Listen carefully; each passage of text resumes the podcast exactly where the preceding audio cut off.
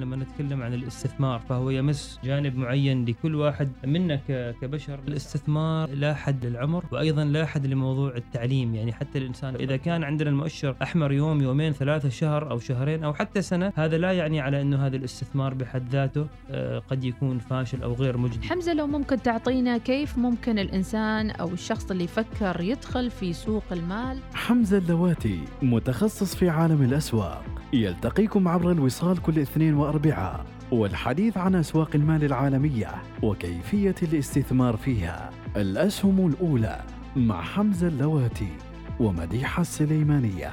الأسهم الأولى يأتيكم برعاية الهيئة العامة لسوق المال الاستثمار الواعي أمان ونماء لمدخراتك. وبرعاية بورصة مسقط بورصة الفرص. بسم الله الرحمن الرحيم. أوقات طيبة نتمناها لكم متابعينا ونعود مجددا في حلقاتنا المالية ببودكاست الأسهم الأولى. على الأولى الوصال هذا البودكاست الأول الذي يلخص وأيضا يقدم لكم معلومات مهمة فيما يتعلق بالتداول وأسواق المال وكل ما يهمكم عن الاستثمارات بشكل عام. ومثل ما متعودين البرنامج يأتيكم مباشرة بعد الساعة الواحدة ظهرا ويعاد على البودكاست و Spotify وأيضا يأتيكم على اليوتيوب. برنامج الأسهم الأولى حلقة اليوم الاثنين 27 ديسمبر راح تكون حلقة مخصصة بالهيئة العامة لسوق المال. نتحدث فيها عن محاور مهمة جدا ألا وهي الاستثمار الوهمي في الأوراق المالية. في إعداد هذه الحلقة الفاضل نواف العبري والإشراف قسم التواصل والإعلام بالهيئة العامة لسوق المال. وسأرافقكم بالتقديم بكل تأكيد إن شاء الله بتقديم كل ما نستطيع إن شاء الله من معلومات قيمة وإدارة الحوار وضيفنا الأستاذ مجيد الهاشمي باحث قانوني في دائرة المنتجات الاستثمارية بالهيئة العامة لسوق المال. أهلا فيك أستاذ. أهلا وسهلا آه، الأخت مديحه أرحب فيك وأرحب بكل المستمعين الكرام عبر قناة الوصال الإذاعة الأولى. الحقيقة أود آه، أن أتوجه بالشكر لكل من قام بإعداد هذا البرنامج. برنامج جميل جدا مثري. الجميع المستمعين حلقة عن حلقة تزيد معهم الواحه المعرفية من خلال هذا البرنامج وإن شاء الله اليوم راح نتطرق لموضوع مهم مهم جدا. إذا موضوعنا مباشرة عن الاستثمار الوهمي في الأوراق المالية. يعني يمكن نقول لأول مرة كذا نضيف لمعلومات متابعينا مجيد الهاشمي وجود نعم. دائرة قانونية في هيئة سوق المال. عرفنا عن الدائرة القانونية شيء. شو دورها؟ أهلا وسهلا. بالنسبة للدائرة القانونية في هيئة سوق المال هي دائرة يعني مناط مناط لها بعدة اختصاصات آه، في الهيكل الصادرة بسنة 2017 الدائرة تقوم بالإشراف على اللي هي التشريعات القانونية النفاذ للقوانين كذلك إنفاذ العقوبات متابعة الفتاوى القانونية وغيرها من ال- الأعمال.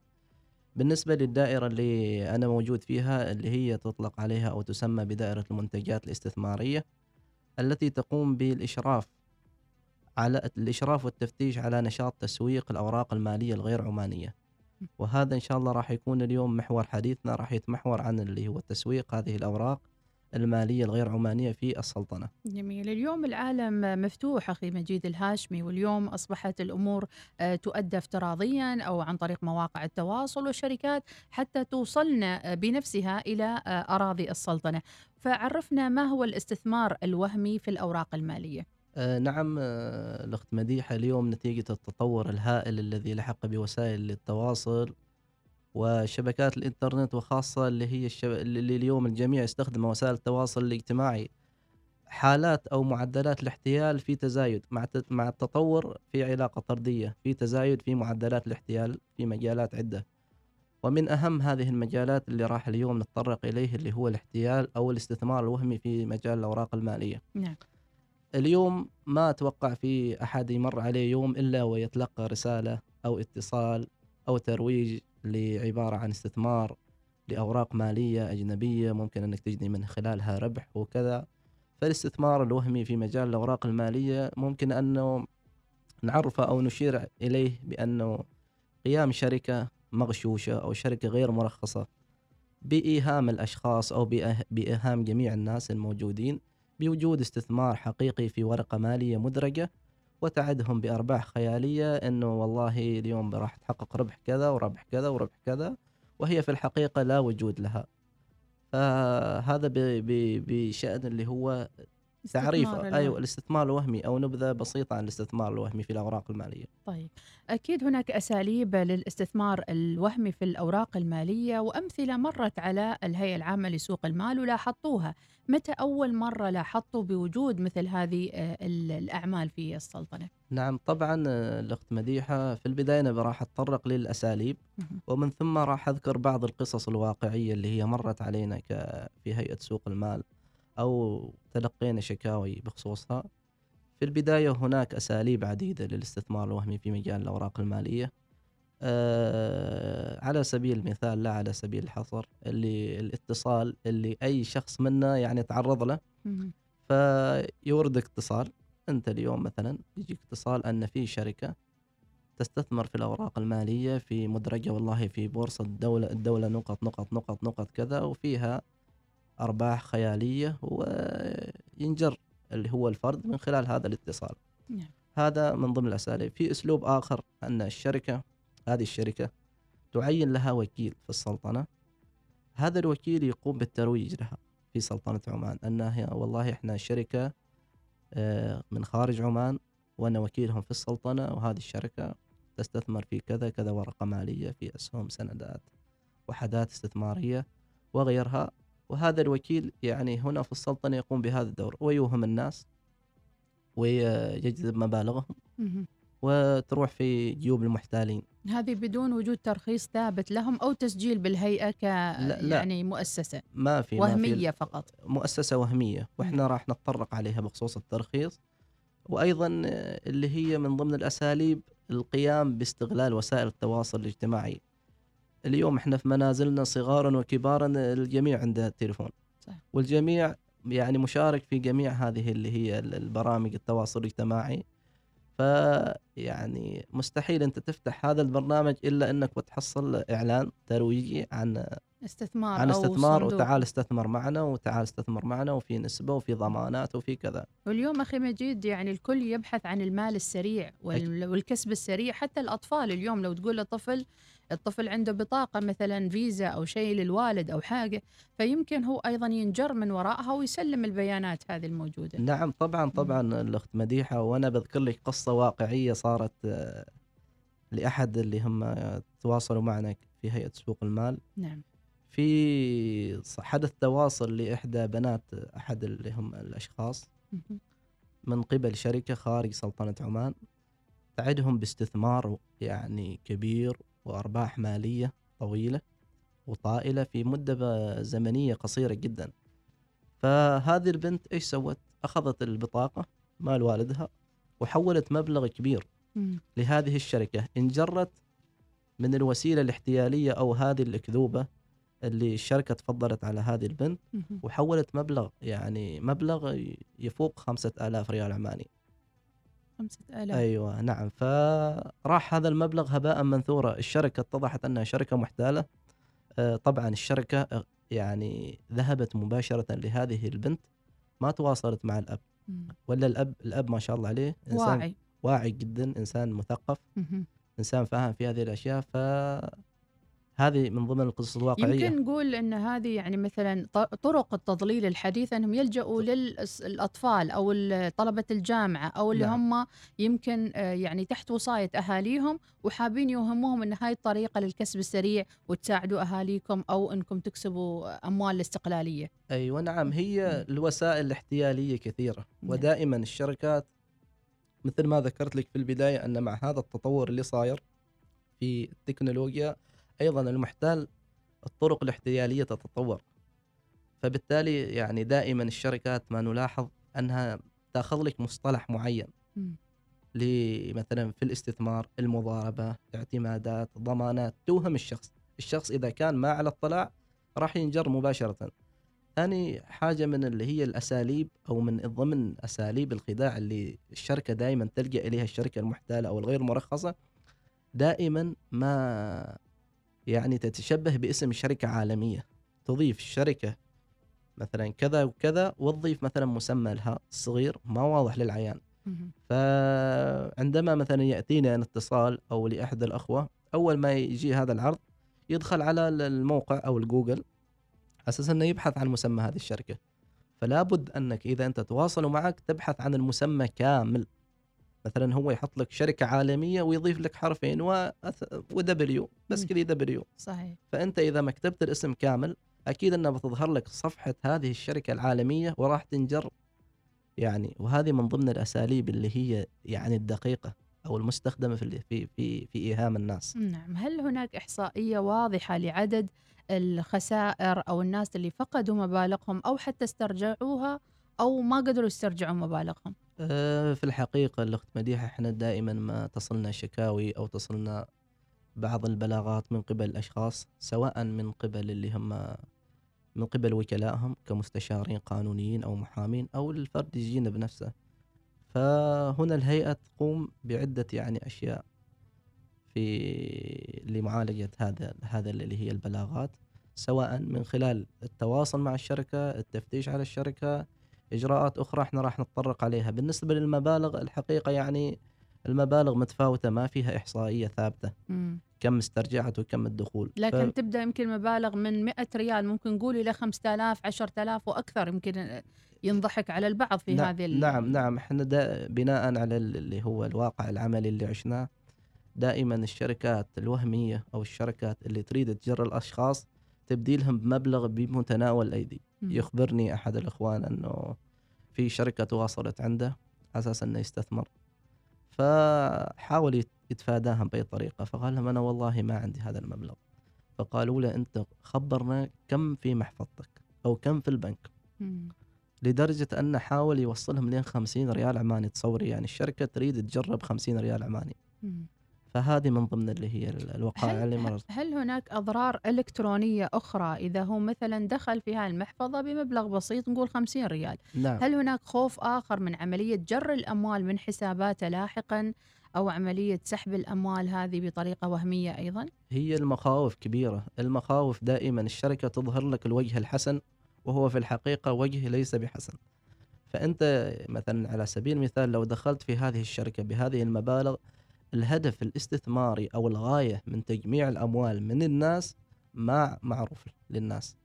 فمثلا ممكن يكون هدف غير مشروع أو هدف في في شبهة في غسيل الأموال. أنت راح تقع في جريمة أكبر من ال- من اللي تتوقع.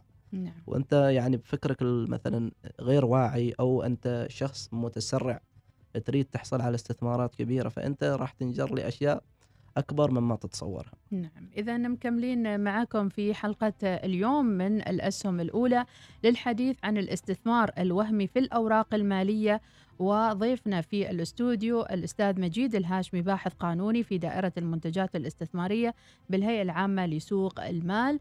آه، أكيد يعني ما ما في موقع إلكتروني مثل ما قلت إلا هل تريد أن تكسب المال وترويج لمثل نعم. هذه الأشياء الوهمية نعم ولكن نطرح أيضا على مستمعنا الآن اللي يسمعنا في السيارة أو على اليوتيوب هل مر عليك مثل هذه الإغراءات وكيف تتصرف لما يمر عليك مثل هذه آه، الإعلانات المضللة فيما يتعلق بالكسب السريع للأموال. طيب كهيئة أيضا لكم يعني طريقة لتنظيم العمل في التراخيص للشركات. كيف نميز بين شركة مرخصة وشركة غير مرخصة؟ نعم الأخت مديحة أنا في البداية راح أوضح ال- اللي هي المواد القانونية وراح أوضح للمستمعين الكرام كيفية التأكد من أن هذه الشركة مرخصة أم لا في البداية ال- المادة 25 من قانون سوق رأس المال القانون الصادر بالمرسوم السلطاني رقم 80 على 98 أوضحت تعريف الشركات العاملة في مجال الأوراق المالية وعرفتها بأن الشركات التي تمارس نشاط أو أكثر من الأنشطة المنصوص عليها. نصت على مجموعة من ال- الأنشطة وأتت اللائحة التنفيذية وفصلت هذه الأنشطة. وأيضا القانون أعطى للهيئة أنه أي نشاط آه، اليوم في ظل التطور في الأسواق المالية تنضاف أنشطة جديدة. والهيئة نفس الشيء كل ما ينضاف نشاط جديد تضيفه. المادة 125 من اللائحة التنفيذية فصلت هذه الأنشطة وصلنا اليوم لحد ما يقارب 14 نشاط في مجال الأوراق المالية. وفي حال استحداث أي نشاط إن شاء الله راح نضيفه. ال- ال- ال- النشاط اللي هو اليوم نتحدث عنه أو محور حديثنا اللي هو النشاط تسويق الأوراق المالية غير العمانية. هذا النشاط لابد على أي شركة تريد تسوق ورقة مالية خ- من خارج السلطنة في سلطنة عمان لابد أنها تحصل على هذا النشاط من خلال الهيئة العامة لسوق المال. طبعا أنا راح أتكلم بكذا مختصر بسيط عن هذه الشركة أو التزاماتها. نعم. بالنسبة للشركات المرخصة بنشاط تسويق الأوراق المالية الغير عمانية المادة 139 من اللائحة التنفيذية لقانون سوق رأس المال أعطتها بعض الالتزامات. فلابد أن هذه الشركة أن التسويق يقتصر على الأوراق المالية التي تصدر من جهات خاضعة للرقابة. فأنا اليوم كشركة في سلطنة عمان ما ممكن أني أسوق أي ورقة مالية غير خاضعة لجهات رقابية أيضا بالنسبة للمستثمر في يجب أن على الشركة أن يعني تأخذ ما يفيد المستثمر أنه اطلع على جميع الأوراق المالية المتعلقة بهذه الورقة فعلى سبيل المثال آه، ال- ال- ال- الأوراق المرتبطة بهذه الورقة المالية مثل نشرة الإصدار. إحنا اليوم ما نقدر نكتتب أو نشتري ورقة مالية إلا بوجود نشرة إصدار. هذه النشرة تحتوي على جميع البيانات الأساسية حول هذا الاستثمار، سواء فوائد الاستثمار، عائداته، من اللي يدير الاستثمار، آه، طرق التخارج من هذه الاستثمار، أيضا اللي هي فوائد الاستثمار، الريع من هذا الاستثمار. فالهيئة يعني أوضحت ضوابط معينة لهذه الشركة. نعم على أساس انها تمارسها فرضا إحنا لو سبي على سبيل المثال جانا أن الشركة ألف عندها مجموعة أنشطة وهذه الشركة تسوق أوراق مالية غير عمانية دون ترخيص. وهذا السؤال اللي دائما ما يطرحه ال ال ال الأشخاص اللي هم يتواصلوا معنا. ففي الفصل الخامس من قانون سوق رأس المال المادة 66 نصت على أنه يعاقب بالسجن لمدة لا تزيد عن ثلاث سنوات لا تقل عن ثلاث سنوات ولا تزيد على سبع وبغرامة مالية لا تقل عن ستين ألف ريال عماني ولا تزيد عن مئة وخمسين ألف ريال عماني على كل من؟ باشر نشاطا من الأنشطة لخ- الخاضعة لأحكام هذا القانون دون أن يكون مرخصا فعلى سبيل المثال لو هو باشر نظام نشاط التسويق دون ترخيص تنطبق عليه. أيضا إذا أن طرح للاكتتاب أوراق مالية أو تلقى أموالا بأي صورة مخالفة للقانون تنطبق عليه وفي مواد أخرى نفس الشيء نظمت آه، اللي هي عملية المخالفة. وأيضا القانون أورد مادة صريحة بأنه لا يجوز لأي شركة القيام بأي نشاط من ضمن الأنشطة المنصوص عليها إلا بموجب ترخيص من الهيئة العامة لسوق المال. لكن أستاذ مجيد اليوم نحن نتكلم عن الشباب وأنا شفت بنفسي مقطع في التيك توك لشاب يعني يزعم إنه هو عنده آه، استثمار لأوراق مالية ويدعو الشباب العماني للاستثمار في هذا الموضوع على التيك توك. ويعني ذهلت بالموضوع لأي درجة الشباب اليوم يتساهلوا في أموالهم يتساهلوا في وضعها في مثل هذه المواقع. اذا هذه الحلقة مهمة اليوم للشباب والشابات العمانيات إنه يتحروا الصدق في هذه الشركات وعدم الانجرار لمثل هذه العروض الوهمية في وسائل التواصل. طبعا طبعا الأخت مديحة هذا الموضوع موضوع يعني مهم مهم جدا. أنا أتمنى من جميع المستمعين الكرام أن يعوا ما تقوم به هذه الشركات. من وسائل احتيالية من نصب من تجميع أموال من العامة وتذهب هباء منثورا. اليوم الشباب يعني جميعنا اليوم لديه أفكار ومخططات مستقبلية. فلا بد أن إحنا ما ننجر مم. بكلمة أو كلمتين أو بمجرد عرض في إحدى المواقع في في وسائل التواصل الاجتماعي. ال- والله كذا وراح تحصل كذا وفي مدة زمنية. لابد إحنا لابد أن نتبع أشياء معينة قبل الدخول في هذه وإن شاء الله هذا بن بنتطرق. إليه. نعم. نعم. طيب متابعينا نذكر بأن حلقات الأسهم الأولى تأتيكم برعاية الهيئة العامة لسوق المال وأيضا بورصة مسقط. وإحنا في آخر يعني ممكن نقول ثلاث أيام من هذه السنة 2021 نستقبل السنة الجديدة. أكيد معكم أشغال كثيرة وجدول أعمال مزدحم آه، بكثير من الأمور نعم. آه، في مجالات مختلفة. بالجانب القانوني أيضا أكيد هناك يعني بدائل استثمارية أتاحتها الهيئة. لتكون هي نقطة الأمان لمن أراد الاستثمار في هذا المجال. البدائل كثيرة في الهيئة العامة لسوق المال. ال- عندنا بدائل مجموعة من البدائل ممكن للأشخاص أو العامة عدم الانجرار في هذه الاستثمارات الوهمية الاستثمارات اللي هي غير مشرعة في استثمارات أو بدائل أتاحتها الهيئة.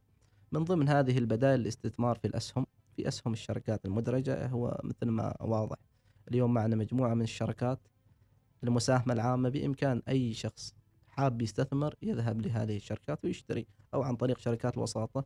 كذلك الاستثمار في الصكوك الصكوك اللي هي عبارة عن ورقة مالية متوافقة مع الشريعة الإسلامية. الاستثمار في السندات أيضا من ضمن الاستثمارات الاستثمار في وحدات الصناديق الاستثمارية الصناديق اللي تستثمر في الأوراق المالية الصناديق المتداولات المؤشرة ال ETFs نعم. وغيرها أيضا اللي صدر مؤخرا في الهيئة في عام 2018 الاستثمار في وحدات الصناديق العقارية وأتوقع كان في حلقة تتكلم عن الصناديق العقارية مع الأستاذ حمزة اللواتي وما شاء الله عليه يعني وضح كل الأشياء اللي هي المتعلقة بالصناديق العقارية وكيفية الاستثمار فيها. وأيضا اللي البدائل أو البديل الأخير اللي اعتمدته الهيئة الاستثمار في منصات التمويل الاجتماعي. فهذا نفس الشيء موضوع كبير. والاستفسارات كبيرة بس أنا بحب أعرج عليه بشيء بسيط في دقيقة أو دقيقتين. آه يعني التساؤلات كثيرة اللي تردنا والاجتماعات كثيرة حول منصات التمويل الاجتماعي. م. العامة عندها أسئلة كثيرة. بالنسبة للمنصات أنا بعرج بس بتعريفها وأطرافها. المنصات التمويل الاجتماعي هي وسيلة تمكن طالب التمويل من الحصول على تمويل لمشروعه من خلال منصة إلكترونية. منصات التمويل الاجتماعي لها ثلاثة أطراف. الشخص اللي يطلب التمويل صاحب الشركة أو المشروع المشغل وهو الشخص الاعتباري المرخص من الهيئة العامة لسوق المال لتشغيل هذه المنصة والمستثمر اللي هو فصلت اللائحة سواء كان المستثمر المحترف المستثمر الدائع الداعم المستثمر اللي هو صغار المستثمرين. هذا بشكل عام. نعم إذا الواحد يضع فلوسه في مكان موثق ومعروف في السلطنة بدل الربح السريع الوهمي الغير معروف. يمكن أنت تقول أنا بكسب بس- بسرعة ويغريك نعم. بالسيارات أو بالعوائد وهو أصلا يمكن تكون كل هذه الأشياء وهمية وليست حقيقية كاستثمار على أرض آه، الواقع. عندما ندخل إلى آه، يعني أبرز الأسئلة اللي يجب أن يطرحها الشخص عنده مبلغ مالي وحاب يستثمر ومستعد بكل انطلاق أنه يبدأ حياته الجديدة بتفاؤل وباستثمار إيجابي. شو أهم التساؤلات اللي يطرحها لنفسه قبل لا يخطى الخطوة الأولى؟ في البداية لأي شخص طامح أو يريد الدخول في الاستثمار أو في مجال الاستثمار أول ما ينظر لهذا الكيان القانوني أو الشركة لابد عليه كفرد أن يتأكد من ترخيص من ترخيص هذه المؤسسة أو الشركة المالية من الهيئة العامة لسوق المال. هل هذه الشركة لديها هذا النشاط أم لا؟ بعدها من ما يتأكد من موضوع اللي هو الترخيص وقانونية هذه الشركة؟ ينطلق نحو الاستثمار لكن يستثمر يعني لابد أن نفس الشيء يكون الاستثمار واعي. ما ممكن أني أنا بس يعني أشوف أن هذه مرخصة وخلاص لابد أني أنا أقرأ أقرأ اللي هي المستندات المتعلقة بنشرات بال بال بالورقة المالية من نشرات إصدار من مخاطر استثمار من عوائد وهذه بشكل عام أهم الأشياء اللي هي لابد أن ينظر عليها الفرد قبل أن يدخل في مجال الاستثمار. هل هناك أرقام للإبلاغ في حال حصل أي نوع من تجاوز أو مر بشيء أو مرت عليه شركة قامت بمزاولة أي عمل في أرض الواقع؟ هناك أرقام للتواصل معكم للإبلاغ؟ نعم نعم بالإمكان اللي هو التواصل على رقم الهيئة أو كذلك اللجوء إلى الموقع الإلكتروني للهيئة لكي يقدم شكوى نعم. ف- إذا تعرض لأي نوع من نصب أو أيوة، تداول وهمي يقدم يقدم نعم شكوى أو عن طريق اللي هو رقم الهيئة المحول موجود. كذلك إحنا معنا دائرة المنتجات الاستثمارية ممكن يتقدم برسالة رسمية إلى دائرة المنتجات الاستثمارية آه، بأنني أنا تعرض لي. تعرض لكذا أو الشركة لاحظت أن الشركة تقوم بعملية تسويق أوراق مالية غير عمانية في أرض السلطنة ولكن بعد الرجوع إلى موقع الهيئة اتضح أنها غير مرخصة. إحنا إن شاء الله راح ناخذ نتخذ الإجراءات ونسير قدما في الموضوع. أكيد هذه أهميته أستاذ مجيد الهاشمي بأنه يعني إرجاع الحقوق لأصحابهم إذا كانوا متضررين وعدم السكوت عن الضرر. لأنه السكوت عن الضرر يمكن سبب ضرر أكبر لفئة أخرى ويمارس هذا الشخص أعماله في الس- السلطنة بدون آه، أي عقوبة يمكن أن تقع عليه. طيب الرسالة آه، اللي آه، نريد نوجهها للجمهور اليوم مع كثرة هذا الاستثمار الوهمي اليوم كل واحد يبغى يركب سيارة آخر موديل و... ويعني يستمتع وي... ويلبس الماركات والبراندات. ولكن نقول في رسالة لازم نوجهها ل... لمحبي الاستثمار والمال والكسب السريع أيضا. آه نعم الأخت مديحة. في البداية أنا أود أوجه رسالة للجمهور أن هذه الظاهرة منتشرة انتشار يعني غير متصور. آه قبل أيام معدودة ورد اتصال من من أحد المواطنين من محافظة ظفار يخبرني أنه يعني من من الصباح لين الظهيرة يفكر في موضوع استثمار وتواصلت معه إحدى الشركات الوهمية على أساس أنه يقوم بالاستثمار فيها. فهذا الشخص كان مجهز مبلغ يعني ما شاء الله مبلغ أرب- 14 ريال آه عماني على أساس أنه يدخل في هذا الاستثمار. فيخبرني أنه من الصباح لحد الظهر يعني دائما يخطو خطوة يرجع فيها يخطو خطوة يرجع فيها على أساس أنه يستثمر. نعم. ولكن لله الحمد تواصل مع الهيئة واتضح أن هذه الشركة غير مرخصة شركة ليست بقانونية شركة كان مغزاها أنه وهمية. توهم هذا الشخص. فالرسالة اللي أريد أوجهها للمستمعين الأكارم عدم الالتفات مطلقا للعروض الاستثمار ذات العائد الخيالي. مم. إحنا اليوم الفرص الاستثمارية اللي هي تجيب لك عائد خيالي نادرة مم. لكن اللي, اللي نلاحظه من الشركات أن كل يوم في عائد خيالي مم. فلا بد أن يعوا مم. في البداية مثل آه، مثل ما أشرت إليه سابقا لابد أن الشخص أول ما يتواصل تتواصل مع الشركة يتأكد من ترخيص هذه الشركة الشركات اللي تسويه اليوم آه، يروح الشخص يستثمر فيها في الشركات الوهمية وتدخلوا على موقع أصلا الموقع يعني ممكن مزور مزور مو حقيقي نعم. ويصدر لهم شهادات مم. ويدعوا أن هذه الشهادات قانونية مم. وموقعة هل, ومختومة هل في ولاية معينة محافظة معينة جهة معينة تحس إن هم يمكن يكون لهم أكثر استهداف من غيرهم مثلا أو الفئات المختلفة يعني أصحاب العقار مثلا أو آه، في الحقيقة أنا ألاحظهم أنهم يعني ينتقوا أناس يعني لديهم مثلا استثمارات لديهم مبالغ. ع- على أساس أنها تسهل لهذه الشركة الوهمية يعني اختيار الشخص وكسب المبلغ بشكل سريع. فهي مم. لو لجأت لأي شخص مثلا دخله المادي ضعيف ما ممكن أنه أكيد أنه راح يحسب ألف حسبة. صح. فبشكل عام على المساهمين حماية أنفسهم والتمييز بين ال- اللي عملية الاستثمار المرخصة وعملية الاستثمار الوهمية والاطلاع دائما على التعليمات الصادرة من الهيئة العامة لسوق المال في هذا المجال. نعم. شكرا جزيلا لك ضيفنا الأستاذ مجيد الهاشمي باحث قانوني في دائرة المنتجات الاستثمارية بالهيئة العامة لسوق المال. تحدثنا عن نشأة آه، ال- الدائرة آه، وأيضا الجانب القانوني العقوبات المفروضة على من آه، يتجاوزون وأيضا الشركات وترخيصها خاصة إذا نعم. كانت تداولات لشركات عالمية خارجية داخل سلطنة عمان. شكرا جزيلا لضيفي آه، الاستثمار الوهمي في الأوراق المالية من إعداد نواف العبري قسم التواصل والإعلام بالهيئة العامة لسوق المال ونلتقيكم بإذن الله الحلقة القادمة. شكرا جزيلا. شكرا شكرا أستاذ. العفو.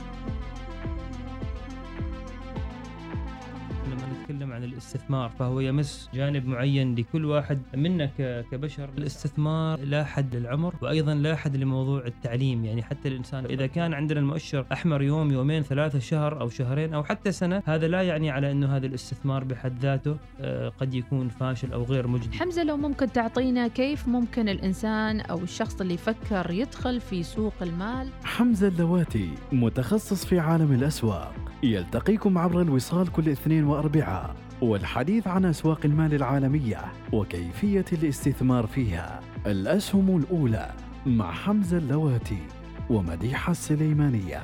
الأسهم الأولى يأتيكم برعاية الهيئة العامة لسوق المال الاستثمار الواعي أمان ونماء لمدخراتك. وبرعاية بورصة مسقط بورصة الفرص.